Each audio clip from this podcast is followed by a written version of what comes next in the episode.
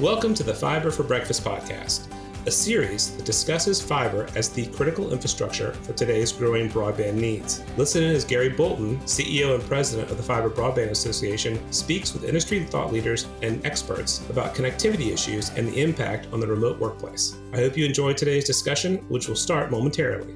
And remember to subscribe and like this podcast on your favorite platform. Good morning, everyone, and welcome to the Fiber Broadband Association's Fiber for Breakfast. We're now in our 41st episode of 2021. You know, a few weeks ago, I sent letters to each of the governors in every state across the nation to encourage them to follow the U.S. Treasury's guidelines to prioritize fiber for broadband projects funded by the $10 billion Corona Capital Projects Fund. In this letter, I also highlighted our plans to make our fiber optic technician um, training available to the workforce development offices in every state. We received a really nice personal response from Tennessee Governor Bill Lee expressing interest in our fiber optic training program. We'll, we continue to see strong demand for this program across the country, and we're going to be launching our pilot at the beginning of the year with Wilson Community College and Greenlight Community Broadband. Um, so this will get ready for our launch, nationwide not launch next year. On the regulatory front, the Fiber Broadband Association will be filing comments today with the FCC to refresh the record on the multi-tenant environment, you know, MDUs, highlighting that agreements between service providers and MTE owners must not um, provide exclusive access or impede competition. For the third week in a row, the FCC has authorized, um, released authorizations for RDOF winning bids. Last Thursday, the FCC authorized 469 winning bids. So these approvals continue to trickle out, but at least the frequency of the announcements now appears to be weekly. So we'll see how that goes. On the bipartisan infrastructure package front, the speaker is still targeting the end of October for a vote. You know, we continue to believe that the bill will remain intact as passed by the Senate, and the infrastructure bill is continuing to be held hostage until agreement can be reached on the reconciliation plan. You know, that there are daily meetings, but it's really hard to gauge progress. So stay tuned, we'll find out what happens there. So speaking of progress, today we have a very informative session planned for you to examine how fiber planning and design has gone mobile. And again, good morning and welcome everyone. I'm Gary Bolton, the president and CEO of the Fiber Broadband Association. You know, last week we met with IQ, IQ Geo, who walked us through the fiber operator maturity model that helped us understand where the pitfalls lie in the design and management of fiber networks. So staying on our planning and design theme, today's guest is Tom Carroll with Enghouse, who's going to share with us um, how fiber planning and design design has gone mobile. Tom is the Director of Solutions Engineering and has worked in information technology for 27 years. He specializes in pre-sales for telecommunications, service assurance, and information um, security systems. So welcome, Tom. Glad to have you here today. Gary, thank you so much for having us on. We really appreciate it. And for audience, you know, please type the questions as you go so they can do Q&A at the end of the presentation. So with that, I'd love to turn it over to Tom. Thanks again, Gary. So what we're going to explore today is this new paradigm of going mobile. And, you know, mobility really is the ability to perform a work task no matter where you're at, even on the road or just remote working. So, so um, in uh, 2020, COVID kind of introduced a new workforce model for all of us almost overnight. Um, a lot of companies were scrambling to try and figure out how do we do business now where nobody's coming into an office day in and day out.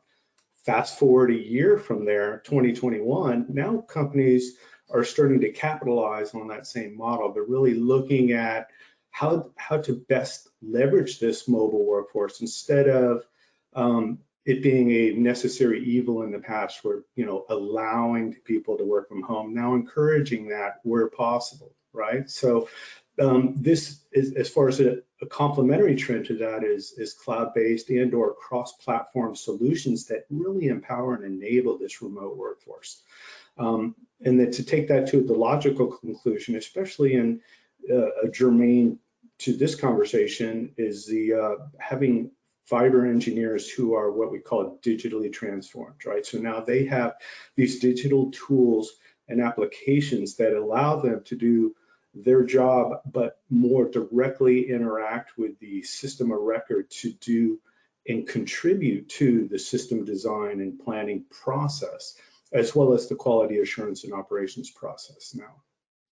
So as far as the trends go and, and the metrics out there, depending on what surveys you look at, most all of them show a positive benefit to this new mobile um, workforce model. Uh, you, you we're talking about lowering cost and, and increasing productivity.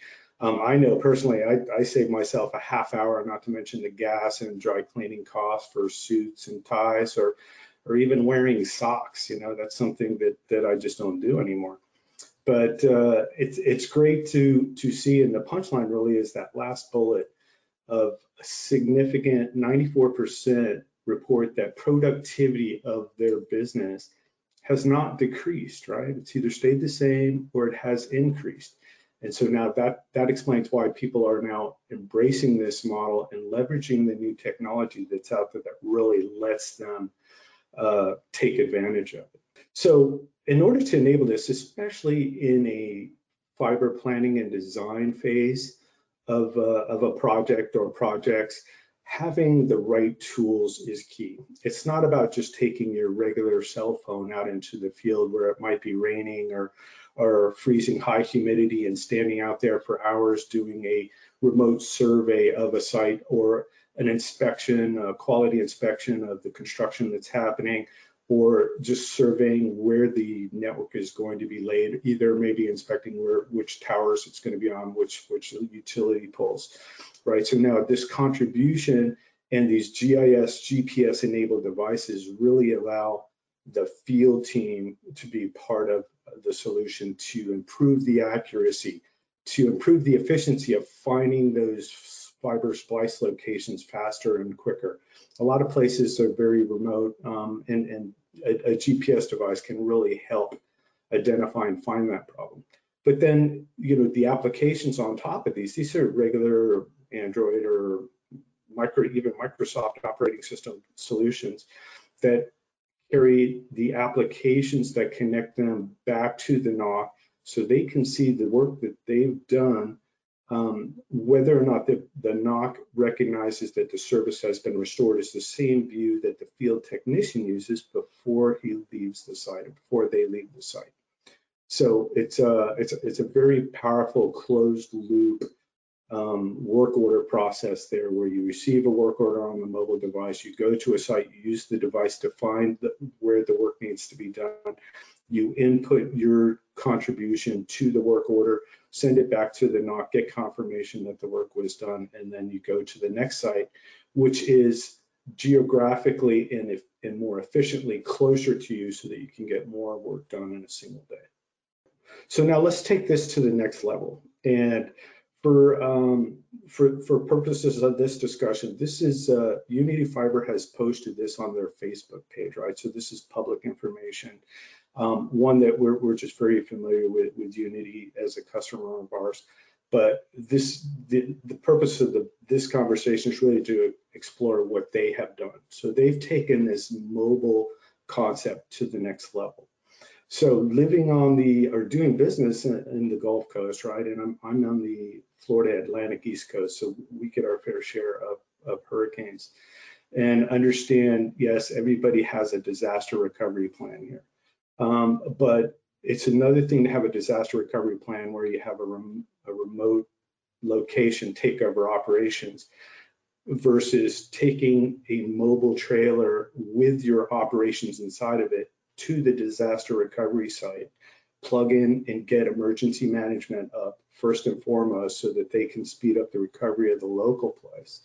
But then use that trailer as a command headquarters to one, uh, dispatch and look at where your field assessment teams are to survey the damage and understand what needs to get done. Um, they use a GIS operational dashboard inside the trailer that has a multi-layer single pane of glass approach, right? So it has obviously a base map showing the topology of the local area. but it also overlays their fiber network down to the detailed low-level design area so they can see where these splice points are that they may be able to plug in and provide emergency service to those, those first responders. Um, this also overlays the real-time network status, where the outages are, trouble tickets are created, and then assigned to people um, in the field to begin the work. They also use a satellite overview to assess the damage and see where flooded areas might prevent them from getting to the fiber assets so they know where to prioritize where they can do work now. Um, this is all a, a fantastic integration uh, on a platform, right, that, that allows all these different types of information to be aggregated together. And the, and the objective, the goal here, obviously, restore network services significantly faster.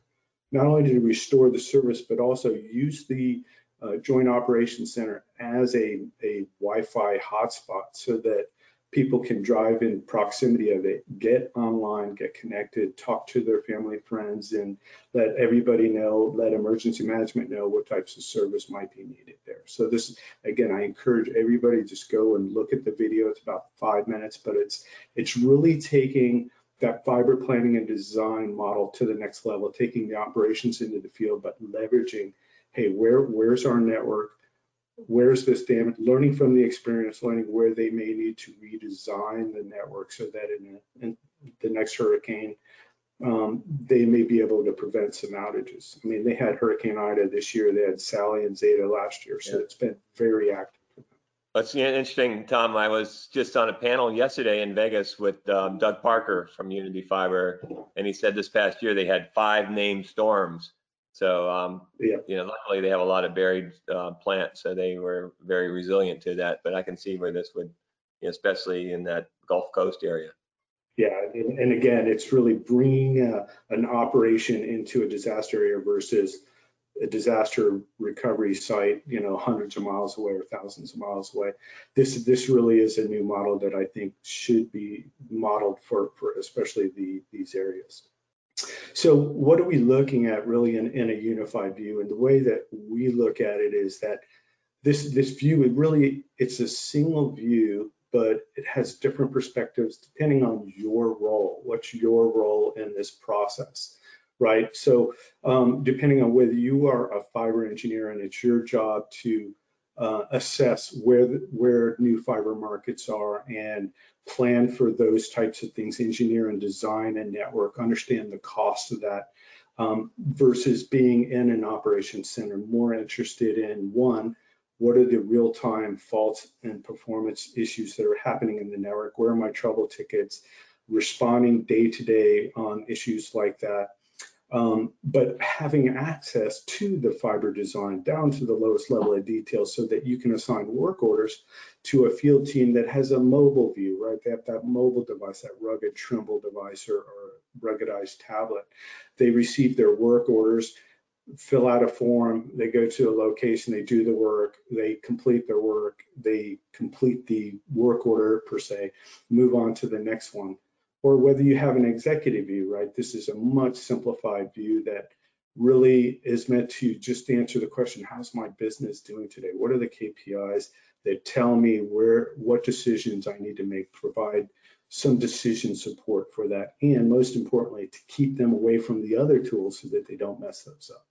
So this is, and I use the term traditionally here, right? This is a, a very familiar process, you see a, a, cycle, a wheel for, for many things, but fiber broadband rollout really does go through four basic phases of, you, ha you have a planning phase, it's really about business justification. Why are you doing this? How much is it gonna cost? That spills into the design and engineering to get a bill of materials, site selection, those types of things. And then now's the time to, to break ground and, and have a, a network rollout with construction and engineering and pulling fibers, and then at the end of the day, light it up to operate it, to start the billing process, the enable the sales team to to sell new services in new markets, you know, and then uh, it it really doesn't spin the loop. It just kind of keeps going. So this is a, a simplified view of it, but let's go to the next slide and we'll see what what that looks like more practically in real life.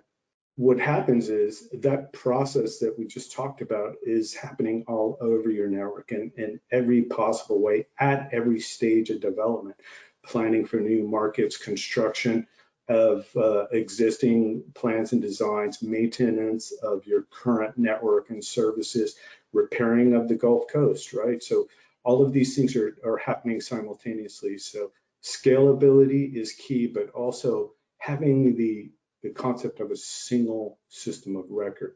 Now, it doesn't have to be a monolithic system, and I would actually recommend not using monolithic system. But have it be a, a modularized one where data is federated and collected um, and shared by the teams that need only the information they need to do their job, but that you don't have a duplication of data that everybody's using a different copy of the same piece of information, that's when errors happen, that's when mistakes happen, working off old data or, or working off a spreadsheet and you're on the wrong version.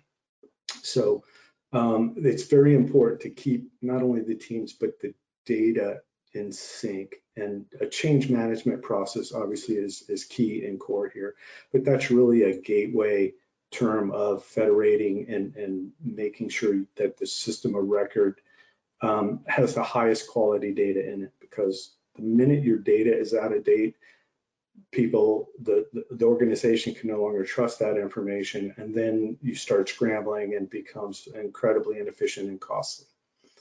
So that's really the, the key of this slide is scalability, a single system of record and connect everybody at the right level, give them the right amount of information for their role and their responsibility. So this is the, the call to action, the conclusion of this. And, and first I would encourage uh, everybody out there that if embrace this mobility for my sake, if nobody else, I love working at home. I think it's it's one of the best things. I've done it before in my my past, but um, it, it's uh, really one that allows me to be more effective, to get more work done in a single day without spending excessive hours doing so, right? Um, two, as far as mobile planning and design goes in a mobile context, properly equip your workforce with the right tools, whether it's the ruggedized devices and or remote applications that allows them to participate in this process to give you more accurate information when doing planning and design, but also providing quality and or site inspection information, photographs, red lines, all those things are invaluable to the planning and design process. And then thirdly, uh, and lastly is one, build towards this single system of record in a single pane of glass. I mean, that that is an ultimate goal, I think, that everybody should, should strive for. But remember, just a single pane of glass um, doesn't mean everybody has to look at the same thing. You can have a different perspective of that, whether it's a mobile perspective, an executive view, a design view, or a NOC view. So um, those are just key attributes, and I think uh, that that would be a fantastic goal, a vision for everybody to strive for. So that's it. That's the last slide of my presentation. Gary, I'll turn it back over to you. Hey, Tom, thanks. Um, yeah, Trish, go back that slide. So when you, so do you um, differentiate between virtual and mobility? Uh, no, do you want to expand on that a little bit? Yeah, it's so going to answer, it looks like, you know, the single pane of glass that, you know, I can be able to do this from my, you know, work at home, whatever, you know, just being able to do it on whatever device versus, you know, at the beginning, you're showing, you know, instead of your phone, you're using some, you know, different kind of hardened mobile devices where you're actually in the field, you know, out, you know, trying to do a fiber splice. So is that this looks like a combination of both virtual, you know, the kind of executive um, dashboards versus um, being able to be in the field and you know with your backhoe and and and being able to um, you know leverage your GPS, your your your records and planning, and be able to update that in real time. Is that am I reading that right? Yes, you are. So the, the, the context of, of this image right here is really showing those perspectives of that same system of record. The uh, the mobile device there really should be one of those ruggedized Trimble devices, um, but it could it can be a, a, mobile device. So you got this mobility aspect of, of it, and the virtualization that that I would speak to. One is obviously this could be cloud based and or um, uh, from a user perspective, you, may have a different view or access to different views, and which is different layers of information. So it's the same system, just providing different views of that same data.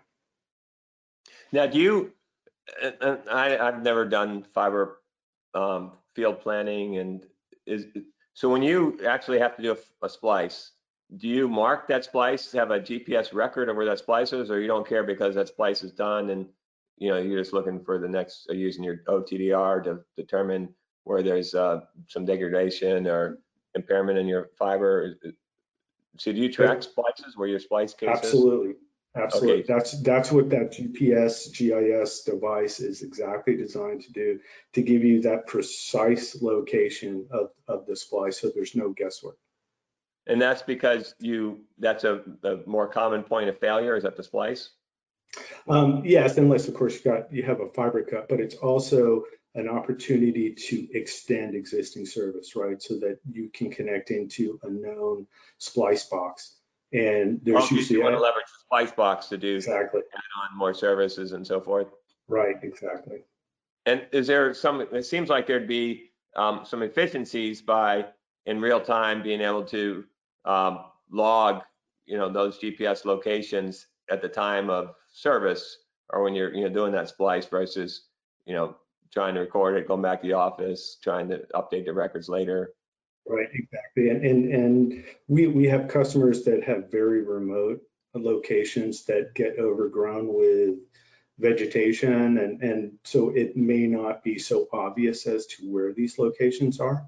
Um, so that having that GPS device that allows you to track exactly where that asset is and also update it. For example, if, if you had to make a repair and you use some of the slack in your reel, then you would update that information so that the OTDR trace would be more accurate as well. You know, the, the summer we had a pool put in our backyard and the subs, you know, they, the, the pool builder seemed to not, every day was a surprise, right? When they got the rebar in, then I'd have to call them and say, well, what's next? And then they'd have to, you know, have the next guys come out. Um, it seems like with you know being able to do in your deployment that the second that you finish you know what your crew finishes something they'd be able to record that and then to notify you know whatever the next phase of that build is and they you know so that there seems like there'd be a lot of efficiency gains absolutely and, then towards project management right i even to the point of an executive dashboard showing you how a project is going how the cost versus progress and the cost to complete metrics that, that are available, but also workforce management and, and the workflow. The process goes from this phase to this phase to this phase and to be able to automate that information transfer that says, okay, this document is now available for the next team to begin their phase of the project, right? So the idea is that everybody is synchronized with the project as well, and the project managers have a much easier job, have better visibility into what's happening. So in real time, you know the progress. So one of the questions that came in is, uh, you know, what is Enghouse's piece in this? You know, what do you guys do? So, well, Enghouse uh, it is um, a provider of telecommunications solutions, and yes, we do offer a, a full uh, OSS and BSS suite of tools um, for, for your business, which include things like service assurance, fault performance management, GIS-based fiber design and planning, uh, billing, hosted billing services, um, IPTV services. So we have a, a, quite a robust portfolio of, of solutions.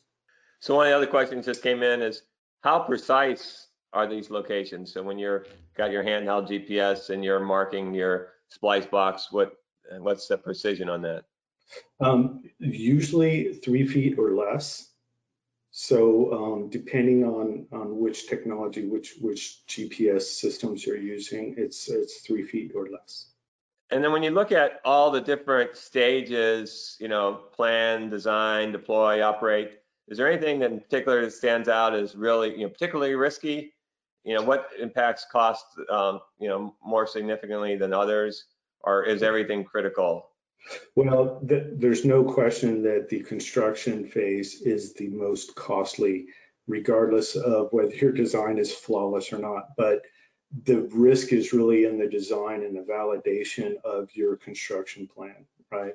Construction, I think, is 60, 70% of the cost of, of everything, right? So if you get that right, if you can control costs, um, but it's really based on your design. Are you using overhead spans or under burying cable or using existing ducts, right? All those cost saving designs are implemented at that time.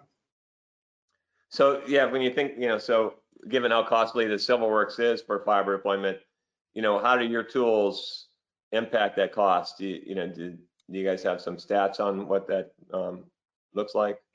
Um, as, as, far as the, I don't have details on how much money is saved. Usually it's, it's percentages of efficiency, but having uh, people in the field doing network planning and design, having actually walked the ground, a walkthrough survey with a mobile device showing exact locations of things, the precision that you get from that versus looking at a map view and connecting a, a fiber down the road, um, you know, the, the, the percentages are as much as 20% efficiency gained in accuracy, right? Just knowing exactly precisely where the fiber planning is going versus having it be somewhat of an academic exercise of, hey, we're just going to go from here to there and see how much that costs.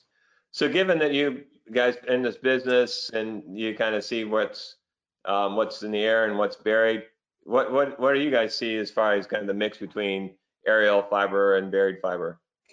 It really depends on location, rural versus urban. I mean, rural um, rural America or, or rural anywhere really, uh, overhead spans are the most cost effective. Um, when you get into an urban environment, overhead sometimes isn't even an option. Um, using existing ducts is harder and harder to come by because of capacity there. So, you know, the, the, the construction costs are, they really skyrocket. So it's, it's really a combination of what's available uh, as far as the, the cost benefit of that overhead uh, is, well, I, let me say it the other way around. Underground um, lasts 10 times longer than overhead.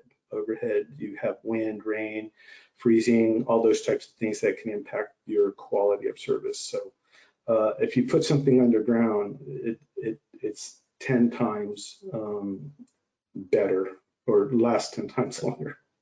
Well, Unity Fibers your area only lasts until the next storm, so it's good that yeah, they have a lot of buried. But uh, yeah, if you got hurricanes, five hurricanes. well, listen, Tom, really appreciate it. Uh, thanks for sharing your expertise and insight with our audience. And next week, you know, we're, our next our topic is going to be from best practice to next practice, breaking new ground in damage prevention with Sarah Magruder um, Lyle, the president and CEO of the Common Ground Alliance. Um, Sarah's doing some really interesting stuff, and I um, look forward to um, getting together with her next Wednesday. So you're not going to want to meet miss that. So we'll look forward to you guys getting join us again next Wednesday. Thanks, everyone.